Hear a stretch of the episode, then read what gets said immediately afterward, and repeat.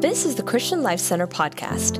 Here at CLC, we are messengers of hope, where we believe in taking God's message of hope everywhere we go to everyone we meet. From wherever you are, be encouraged by this week's message. Well, we're in our summer sermon series. We're looking at end-time events. We're talking about end-time topics. We've called it fearless living. And today we're going to be talking about how to live fearlessly in these end times, especially when it's very, very deceptive times. I want you to open your heart. This will be more teaching than preaching, but it's a word that I believe God has for you. I want to warn you ahead of time. It's a deep word. I want you to take some notes. I want you to settle in. I know it's not a shout and an amen and all of that kind of message, but it's a word that we're passionate about that you need to know. In fact, can I tell you, the whole series has been written around this message right here. So it's the heart and the core of the whole series. Bow your heads with me. Let's open in prayer. Father, I thank you as we open your word. I thank you, Lord, for the power of your word. I thank you, Lord, that your word illuminates into our heart. It brings illumination to our life. And Father, it's the very thing that guides us, leads us, and helps us to know, to live out, to walk out your word, your truth, to walk in your light. Use the word today in our life. And all God's people said, amen and amen and amen. We've been looking at end-time events. Biblical prophecy. What does God say about the events at the end of the age? Now, we know Christ is going to return. We know that he will return unexpectedly like a thief in the night.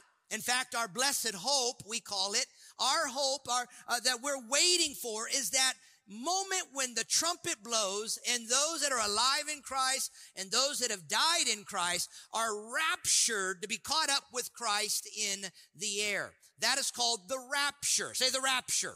The rapture is when those that are in Christ, the dead in Christ, the alive in Christ, are caught up to meet him in the air. Now, we don't know when that will happen, but the word tells us that we need to be alert.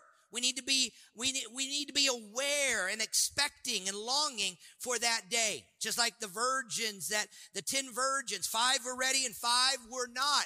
5 had started with the other 5, but for whatever reason, they weren't ready for the bridegroom's coming.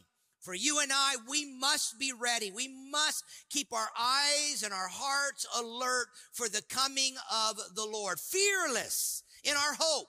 Fearless in our faith. Can I get an amen? Fearless in trials and circumstances and tribulation, and fearless in our witness, that we are messengers of hope. Well, there are over 100 passages throughout Scripture that talks about the events of the end time. It was something that the Lord wanted us to know about, biblical authors wanted us to know about, and something that we must learn and we must study. Today, we're going to look at one key.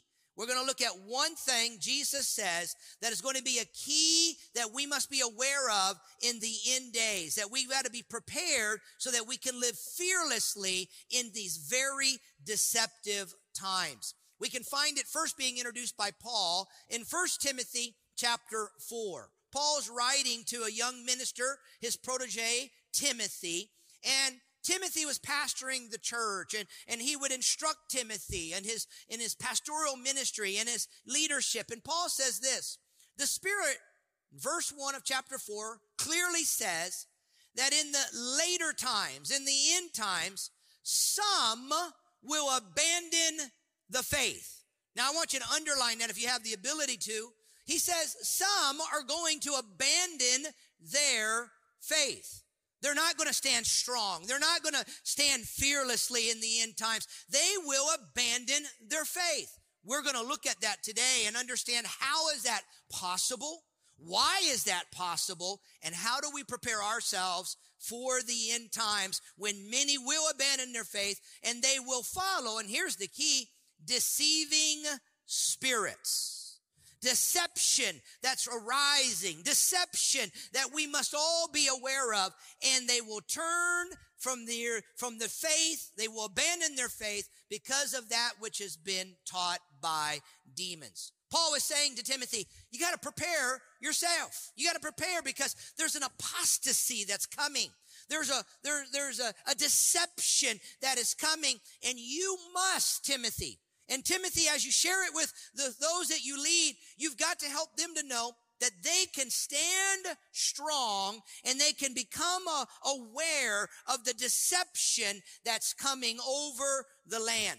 Well, we are coming into the end days. More than ever before, can we get an agreement that we are seeing end time events beginning to take place? But we are challenged, and it's our encouragement today to stand strong, to stand firm. Turn to your neighbor. Say, stand strong. Come on, poke somebody. Provoke them. Say, stand firm. Come on, second service. You got to, come on, wake up on me now. You already had time to get coffee and breakfast. All right. Now, we got to stand strong. We got to stand firm. We got to live fearlessly in these deceptive times. I heard this story this week. There was some baggage handlers at the airport, and they were handling the bags, and they were unloading and loading, and they unloaded one of these animal carriers, and inside was a dog. Well, when they looked in the cage, the dog had died. They didn't know what to do, and they were frightened that there would be some kind of lawsuit, that they would get fired, that they had done something wrong. So they thought of the idea that they were going to call the owner and say, we're sorry, but your dog has been sent on another flight. We're going to track it down. We're going to get it back. And we promise that we're going to deliver it to you. And she says, that's okay. No problem. And so what they decided to do is they decided to go out and to buy a dog that looked just like her dog. Just like that dog in the cage. Now, how many of you have an animal? You have a dog, you have a cat, you have a parrot, you have a chipmunk, you have a mouse, a rat, I don't know what, you know your dog, don't you? You know your cat, come on. My wife and I have a little dog, and he's been nicknamed Yellowfoot now. I won't tell you why, but some friends of ours named him Yellowfoot. And our dog, he's the cutest thing. But I'll say, his name's Dash. Dash, come here. He won't come. He just stands there, looks at me. I'll put food down. He'll walk over and sniff it. And if he doesn't like it, he walks away. Now, I think partly it's because mama feeds him from the table and he's waiting for table food. But he just doesn't obey. But I know my dog. I know Dash, and I know his behaviors, and I know what's going to happen. Well, they decide they're going to buy a dog, just looks like they're, like the dog in the cage. And they take the cage, they take the dog, they deliver it to the woman. And as she looks at it and she looks in the cage, she says, that's not my dog. That's not my dog. My dog was dead, and I was bringing it home for burial. Now, the point of the story is it's hard to deceive somebody who knows the truth. And for you and I, we need to be people of the word, and we need to be people that know the truth of God's word. Can I just get agreement? Come on, a little bit louder than that. That we know the truth. We're grounded in the truth. That we understand the truth of God's word and the teachings about Christ. The understanding of end time prophecy and events of the end time and things that are going to be coming and happening, so that we are not deceived. Now, Matthew chapter 24 talks a lot about the events of the end times. There's a lot of things that are mentioned there. We're going to look at one of these items today. And in doing so, my prayer is that God opens our eyes, that God begins to file some things in our mind, that our spirits become alert, that we become a little bit more guarded to the deception that's around us, and that through the word today, that we find strength to walk in obedience. Can I get an agreement today? Matthew 24, look with me here.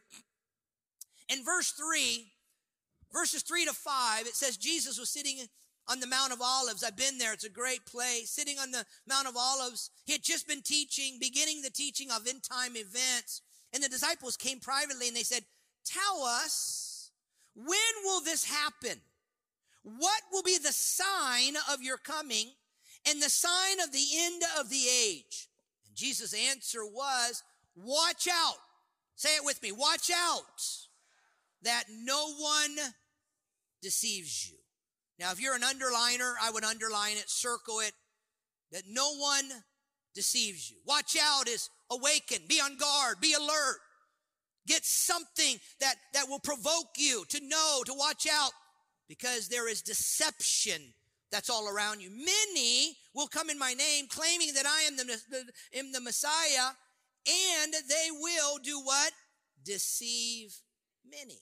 So what the disciples were saying is, what will be these signs of the end times? What is it that will show us that we're close to the end of the age? That when will this happen and what is going to go on? And Jesus begins to give them some signs. And one of the signs and the evidences of Christ's return and what is drawing near is that there will be great deception that will begin to rise up, and many that are in the faith will be deceived. Let's go a few more verses down. Go down to verse 10 of Matthew 24. At that time, in the end times, in the end of the age, many will turn away from the faith. Paul says it to Timothy. Jesus is now saying it to the disciples. Many will turn away and betray and even hate each other. Man, are we not seeing that already happening around us?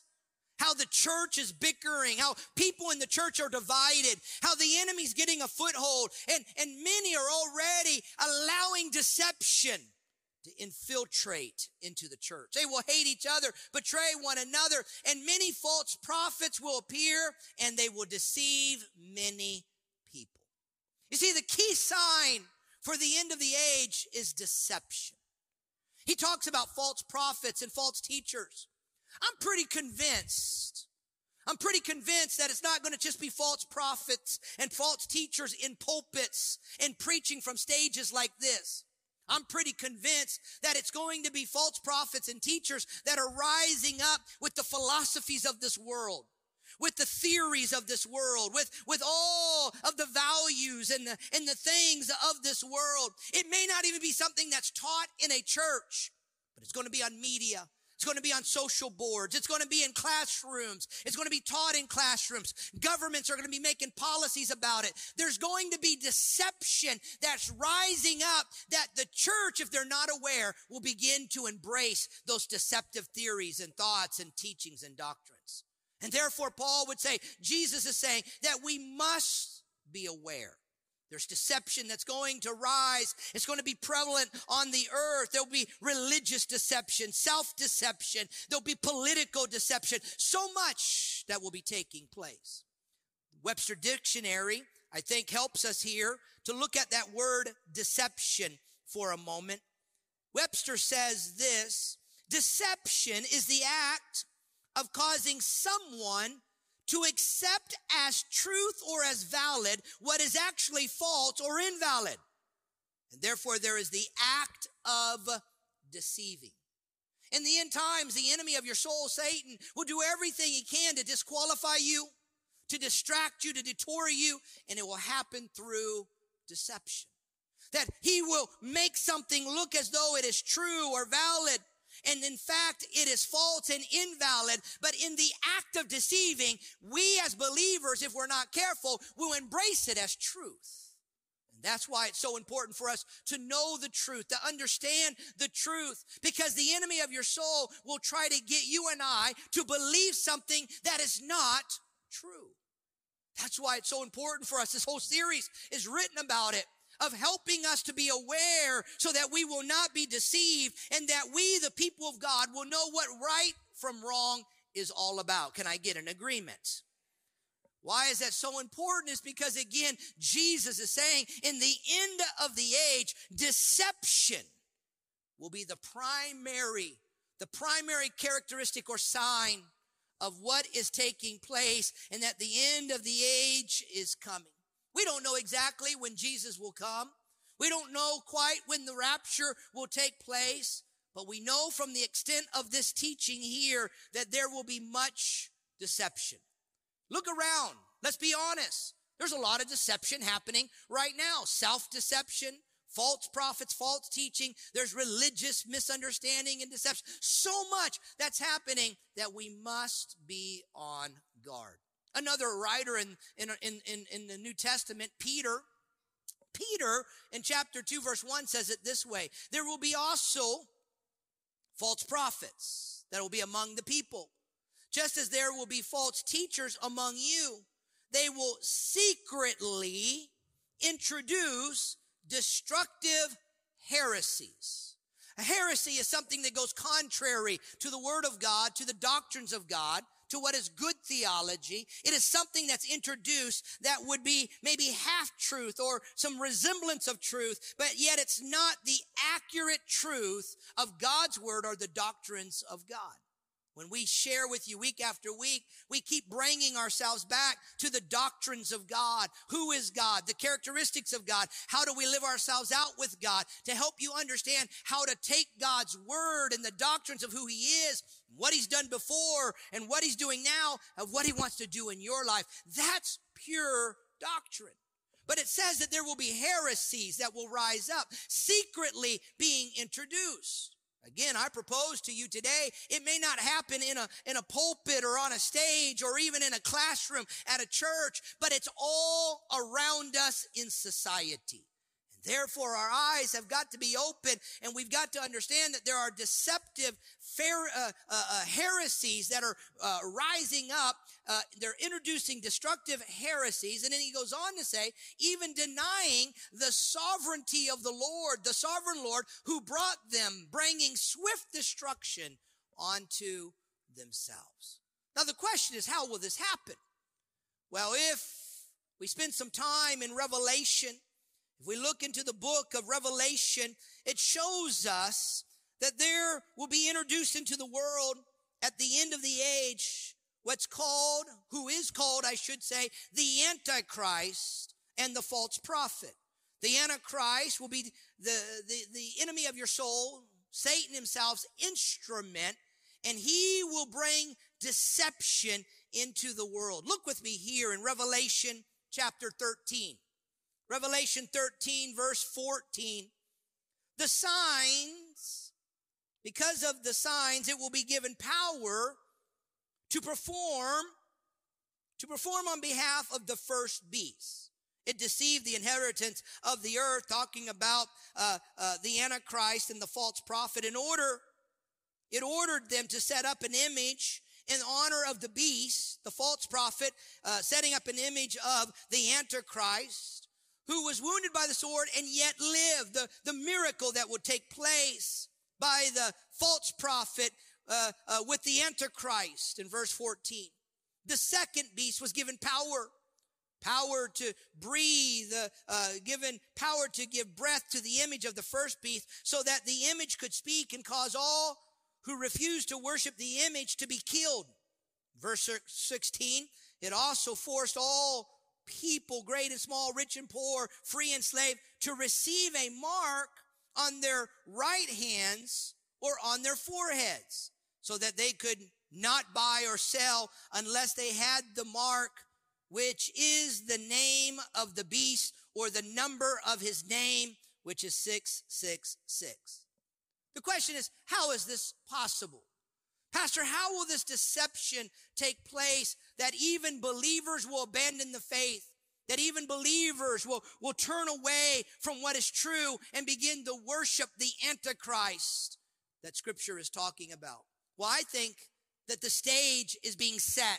I think we can look around and we can already see the stage is already beginning to be set before us, because many will begin to embrace what the Antichrist's position and policies and platform will be because of, first of all, the moral decay that is in society. When you look around now, moral decay is collapsing all around us. Older generation can say an amen, maybe even better than us of the younger generation. The moral decay of society that's all around. The music of the day, the films of the day, the art of the day, the entertainment of the day. And even for us now, the social media and the internet and everything, there is a moral decay. Can we just have an agreement around us?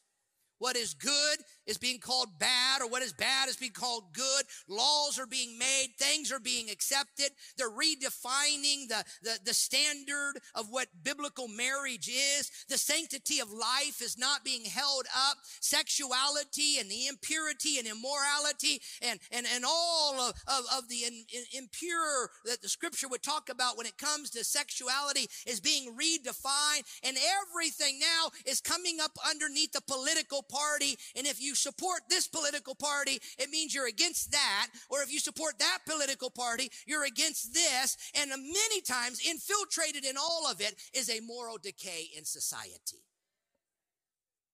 So how would the deception take place? Is there is a great moral declining and decaying. Secondly, I think we can admit and we can agree that there is a spiritual decay that is happening within the church, within our spiritual lives, within our faith. How will people abandon the faith? It's already happened. It is happening, and therefore it will become very easy when they get to the point where the Antichrist shows up on the scene, because spiritual decay has already taken place if we're not careful. What do you mean? Well, you look around the church and you see church as a big C, not just a little C of CLC. But you look around and you see the life of believers looks very similar to the lives of unbelievers. Statistics tell us that statistics in different areas, be divorce or immorality or abortion and divorces and all these other things, they're similar in statistics because between those that are believers and those that are unbelievers. Why is that possible? Is because the church has not been on guard. The church has lowered its spiritual convictions. The church has not pursued God in the altars of God, in the fires of revival, walking in the power of the Holy Spirit.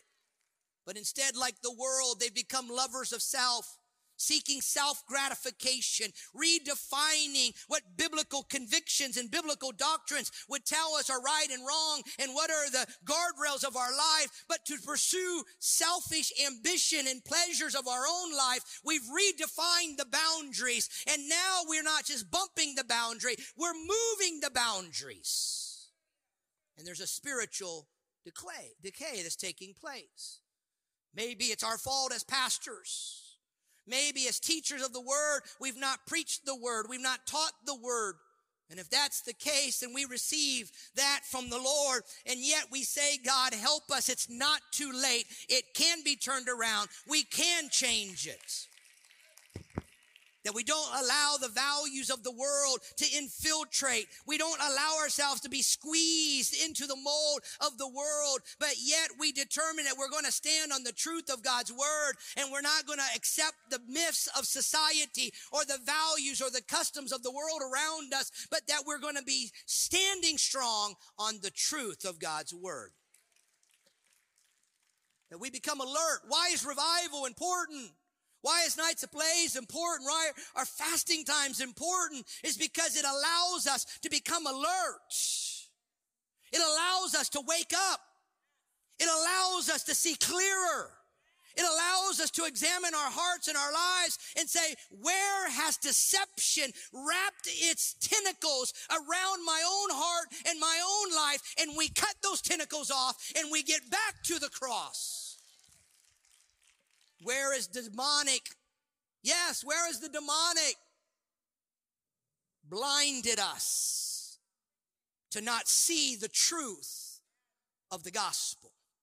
See, in the end days, deception will increase.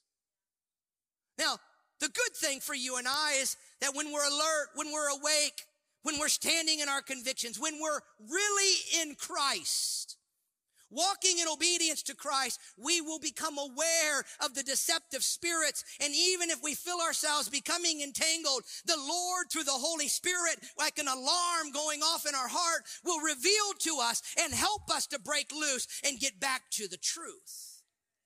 See, the enemy's goal has always been one goal, and that's to capture the hearts of God's people and the minds of God's people so that God's people would show their loyalty to the enemy of their soul instead of the God of their soul.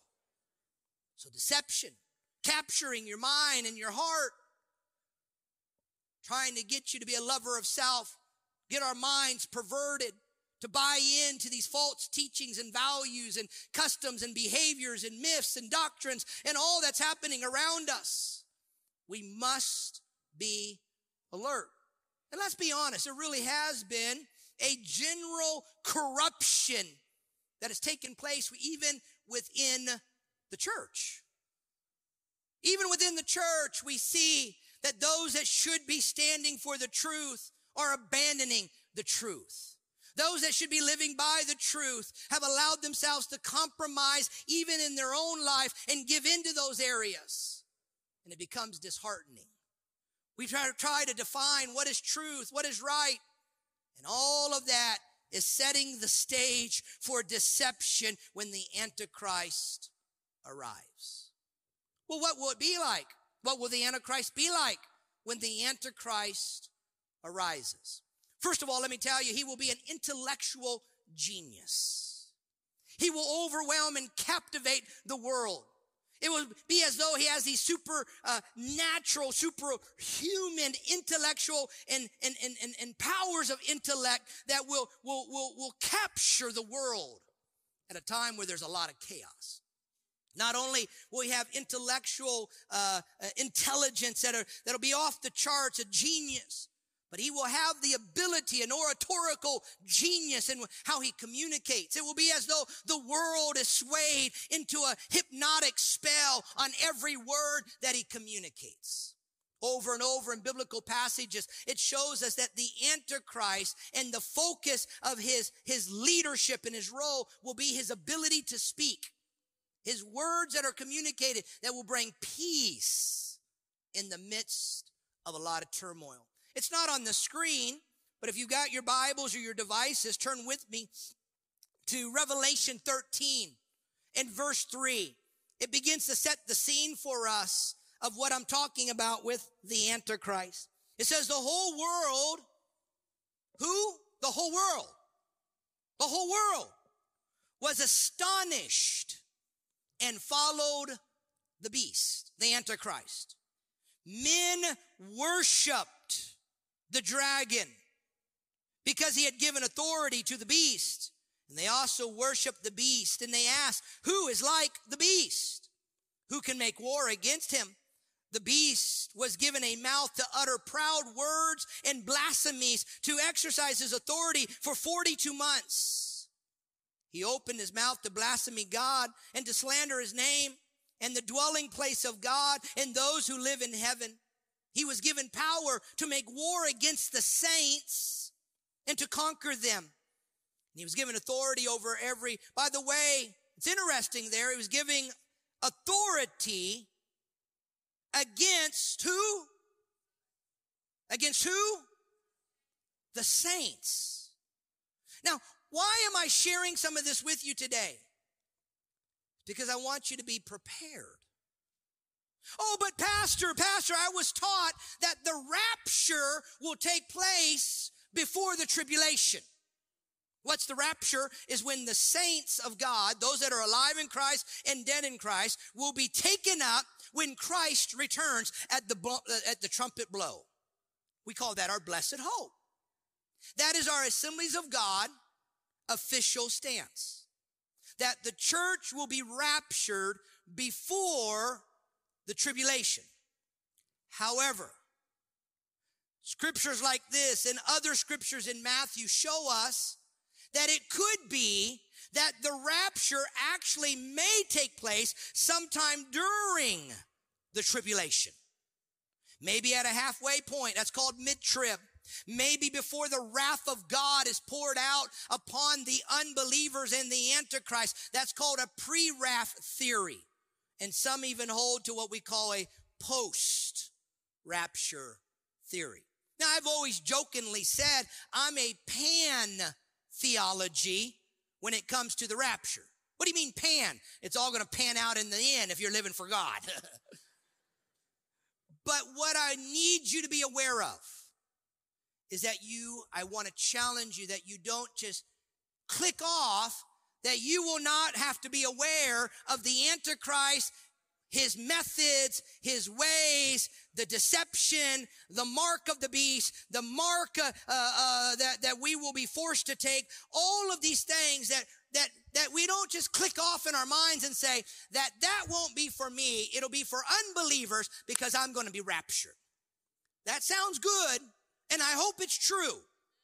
But just in case, some of those scriptures that refer to a mid or a pre-raft theory, and I'm not trying to be introducing, because there's so many scriptures that show all of these theological positions, but I fear that sometimes the church says, I'm going to be raptured, and then they're not worried about what will happen in the end times of this tribulation period. And so here we see that the saints he was given power over. Now, those saints could have been those that got saved after the rapture. That's true. However, it doesn't say. He was given power to make war against the saints and to conquer them. I'm reading in verse 7 of Revelation 13. He was given this power, and all the inhabitants of the earth will worship the beast, and all whose names have been written in the book of life belong to the Lamb that was slain from the creation of the world. So here we see that he will have this ability in his communication. Thirdly, can I tell you that the Antichrist will be a political genius? What do you mean is, well, the Antichrist will emerge, first of all, from really a relative obscure place. He's called the little horn in the political systems of the world, but he will rise up and be elected to rule over and reunite the whole Roman Empire and really to become the leader over a one world government in this day and this time. The Bible says it's possible because there will be so much chaos that is happening in that time that there will be a cry for peace.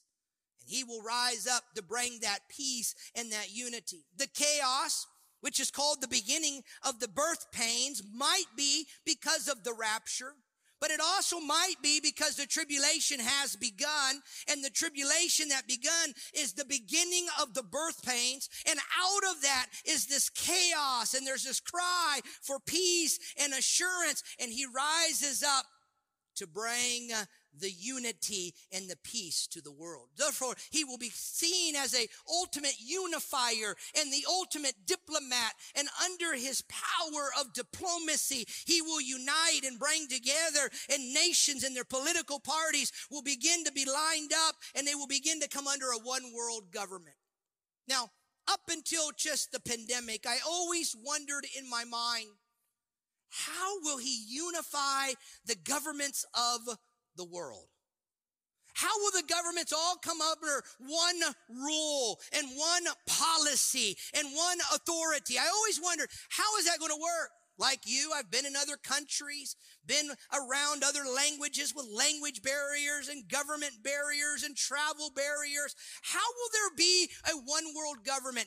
And then in 2020, we know the pandemic hit. And within weeks, there was a unity of governments around the world.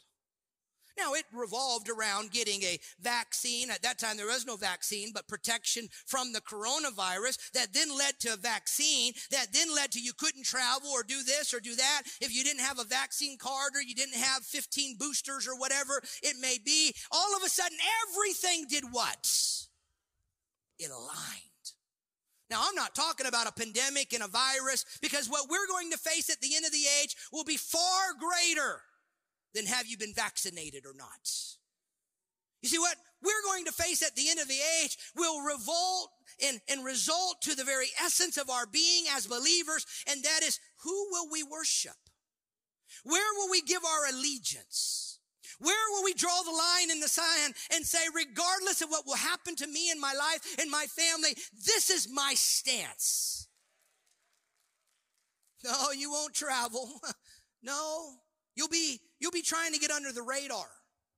You'll be trying to find a way to survive, because the scripture is very, very clear, and we'll read it in a moment, of what will take place.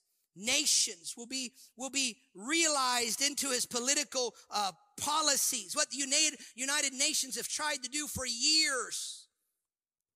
Matter of weeks and months will be accomplished. Not only will he be a political genius, but he will be a commercial genius. Economic policies. It'll be the beginning of birth pains, and in those birth pains will be wars and famine. The economy will be collapsing. There'll be a cry for peace, and in this one world government will become a one world currency. And that one world currency will make the Antichrist the CEO of the world's economy. He will set interest rates, stock prices and values, supply controls and chains. Now, some of you have theories that that's already happening. I don't know if that is, but in the end days, it will happen. And there will be one that clearly will be the one that's leading that. And under his leadership, everything will be nationalized under his personal control. Now, somewhere in the middle of that tribulation period until the second coming of Christ, no one will be able to buy or sell without his permission. Daniel says it this way. It's not on the screen, but Daniel 11:43, he will gain control of all the treasures of gold and silver and all the riches. Daniel 11:43. Revelation 13 says it this way. He will force everyone. We read it earlier, small and great, poor and rich, free and slave, to do what? To receive the mark on his right hand or on his forehead. Why? So that no one can buy or sell unless they have the mark. The mark is the name of the beast or the number of his name. This calls for wisdom, the writer of Revelation says. Because if anyone has insight, let him calculate the number of the beast, for it is the man's number, and his number is 666. Now, there's a lot of speculation as to what is the mark of the beast. All we can see here in our biblical prophecy of end time studies is that somewhere here, as the Antichrist appears on this one world scene now, in this tribulation period, those that understand God's word, that know the truth, will begin to understand and will begin to recognize. Their spiritual eyes will be open to recognize what is the number of the beast. It will be some kind of mark. Will it be a tattoo or a chip or some other device in the right hand or in the forehead? We don't know for sure what it will be, although we do know, let's be honest, that there is already within the world today technologies that could come into place where your whole medical records, your buying power, your purchasing power, everything can already be implanted in some way and you can be tracked. I was coming through passport control a couple weeks ago. I have this thing called Global Entry. It's a great thing. I walk up, miss the whole line, and I come up to the thing. I don't have to put my passport. I don't have to do anything. All I do is I look at the screen, and by my face, it kicks out my tag or my entry. It's got my picture. It's got all of my stuff. You see, we're being tracked now. Let's be honest. You're being tracked by your phone. You're being tracked by Google. You're being tracked by Safari. You're being tracked. You're being targeted now in media and marketing. Pastor Candy and I rented a vehicle the other day, and as I was driving it, all of a sudden, my cell phone, my Apple cell phone, alerted me that something within the car, AirTag or something, was tracking me. And so when I clicked it, it had my whole path that I had taken in this vehicle. That's already happening to you and I. Facial recognitions, all of this technology. The reality is it's coming into play. And what we must be aware of is that when the Antichrist comes, there will be a mark. Maybe we will be raptured, but if the tribulation happens and we're not raptured, I want you to be aware of what will come on the scene. So, Our eyes are alert. Our hearts are alert. We begin to ask the Lord to direct us. The beast will seize, the Antichrist will seize power over every person on earth, and he will force them. Force them. You will be forced to make a choice. And the choice will really come down to where is your loyalty. You see, the mark is not just about buying and selling. It's not like another credit card. It's not just tap your card to get gas. Track your medical records all in one place. No, it's more than that. It's about the loyalty of your heart. You see, if we take the mark, it's irreversible, and we're declaring that our loyalty will be to the Antichrist, and we know that the instrument that the Antichrist is for the enemy of your soul, Satan himself. Every person alive will be forced to make a decision. Will I give up ownership of my life and take the mark? Or will I fight to survive? Now, what scares me is that if we're not alert, if we're not aware, if we really don't believe, that some will be deceived and will take the mark. The Antichrist's economic policy will be very, very, very simple. Take my mark and worship me, or starve and die and try to survive. It's a very simple choice. Man, at that time, church, let me tell you, you've got to be unified. It cannot be about political parties. It cannot be about philosophies and all of these things. We must be unified. I might have to help you, and you may have to help me. We might be surviving. Yes, we may be raptured, and if we are, we're rejoicing. But the reality is, if we don't get raptured before the tribulation, we must be aware. And the Bible says that in the end times, there is so much deception that will take place. Revelation 14, one more chapter over. Revelation 14, verse 9. It's not on the screen, but it says this.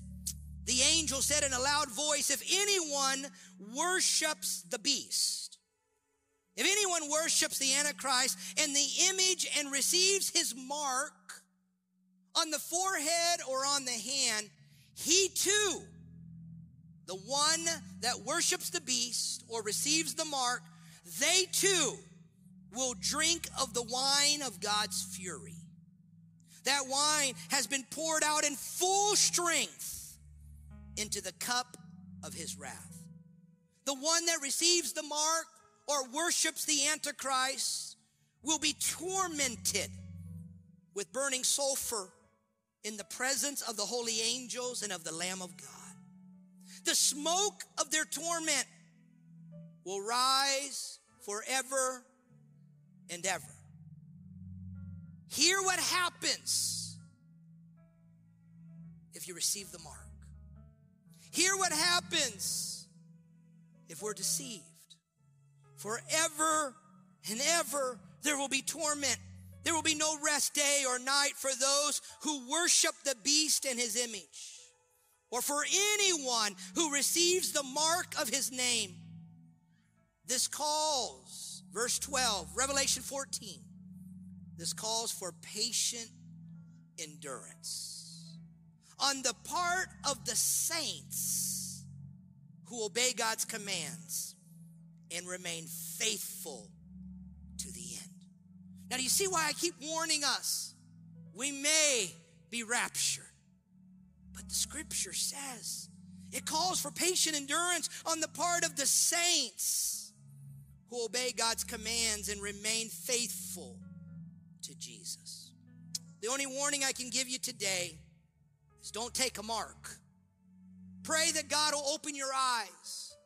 When chaos rises, when a one-world government begins to evolve, when a one-world currency begins to take place, when you begin to see the signs of the time, become aware, become vigilant, prepare your hearts. Don't be deceived. So as I wrap up today, I give you 3 action steps. I hope you'll write them down because it'll help you and protect you. The first action step of living fearless in deceptive times is, first of all, we've got to apply the word of God to our lives.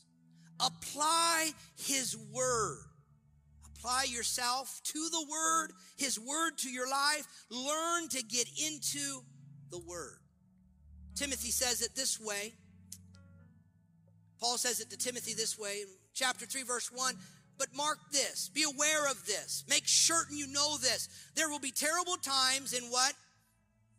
The last days. They're coming.